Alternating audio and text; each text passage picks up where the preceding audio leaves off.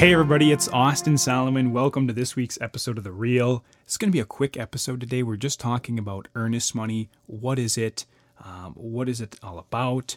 Um, so, yeah, earnest money, what it is, it's good faith that a buyer is going to complete the terms of the offer.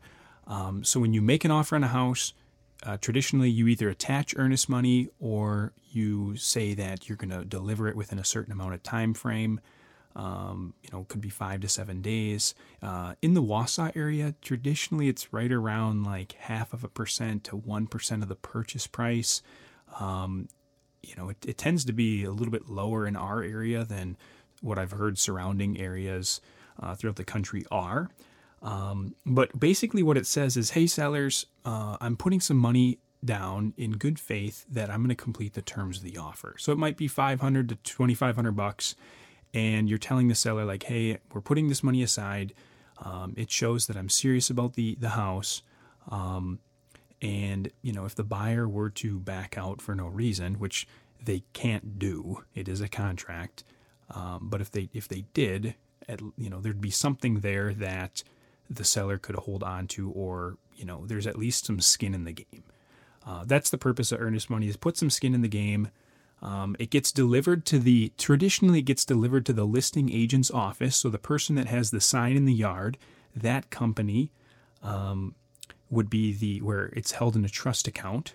Uh, traditionally with the listing agent's office, or it could be held at the title company as well. Um, so that's where it's traditionally delivered. Um, and then uh, when the when the transaction works out and everybody's happy, that earnest money goes to the title company. It's used towards your down payment and closing costs. So you get that money back. Um, so that's what earnest money is. It's a deep dive. A couple other small tips and pieces. As a seller, obviously, the more earnest money, the better. It's the more skin in the game. It shows good faith. As a buyer, you kind of have to monitor it. Obviously, um, you have to have enough. You know, you put your earnest money in um, you don't want to put so much in that you don't have money for like your inspections and other stuff like that, and obviously your day-to-day expenses.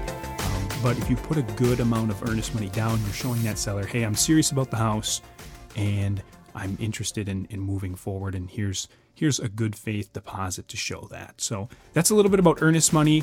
Hope everybody is doing well. Uh, if you guys need anything, if you have any questions, just reach out. You can call me or text me. Uh, we're excited to help. Thanks so much.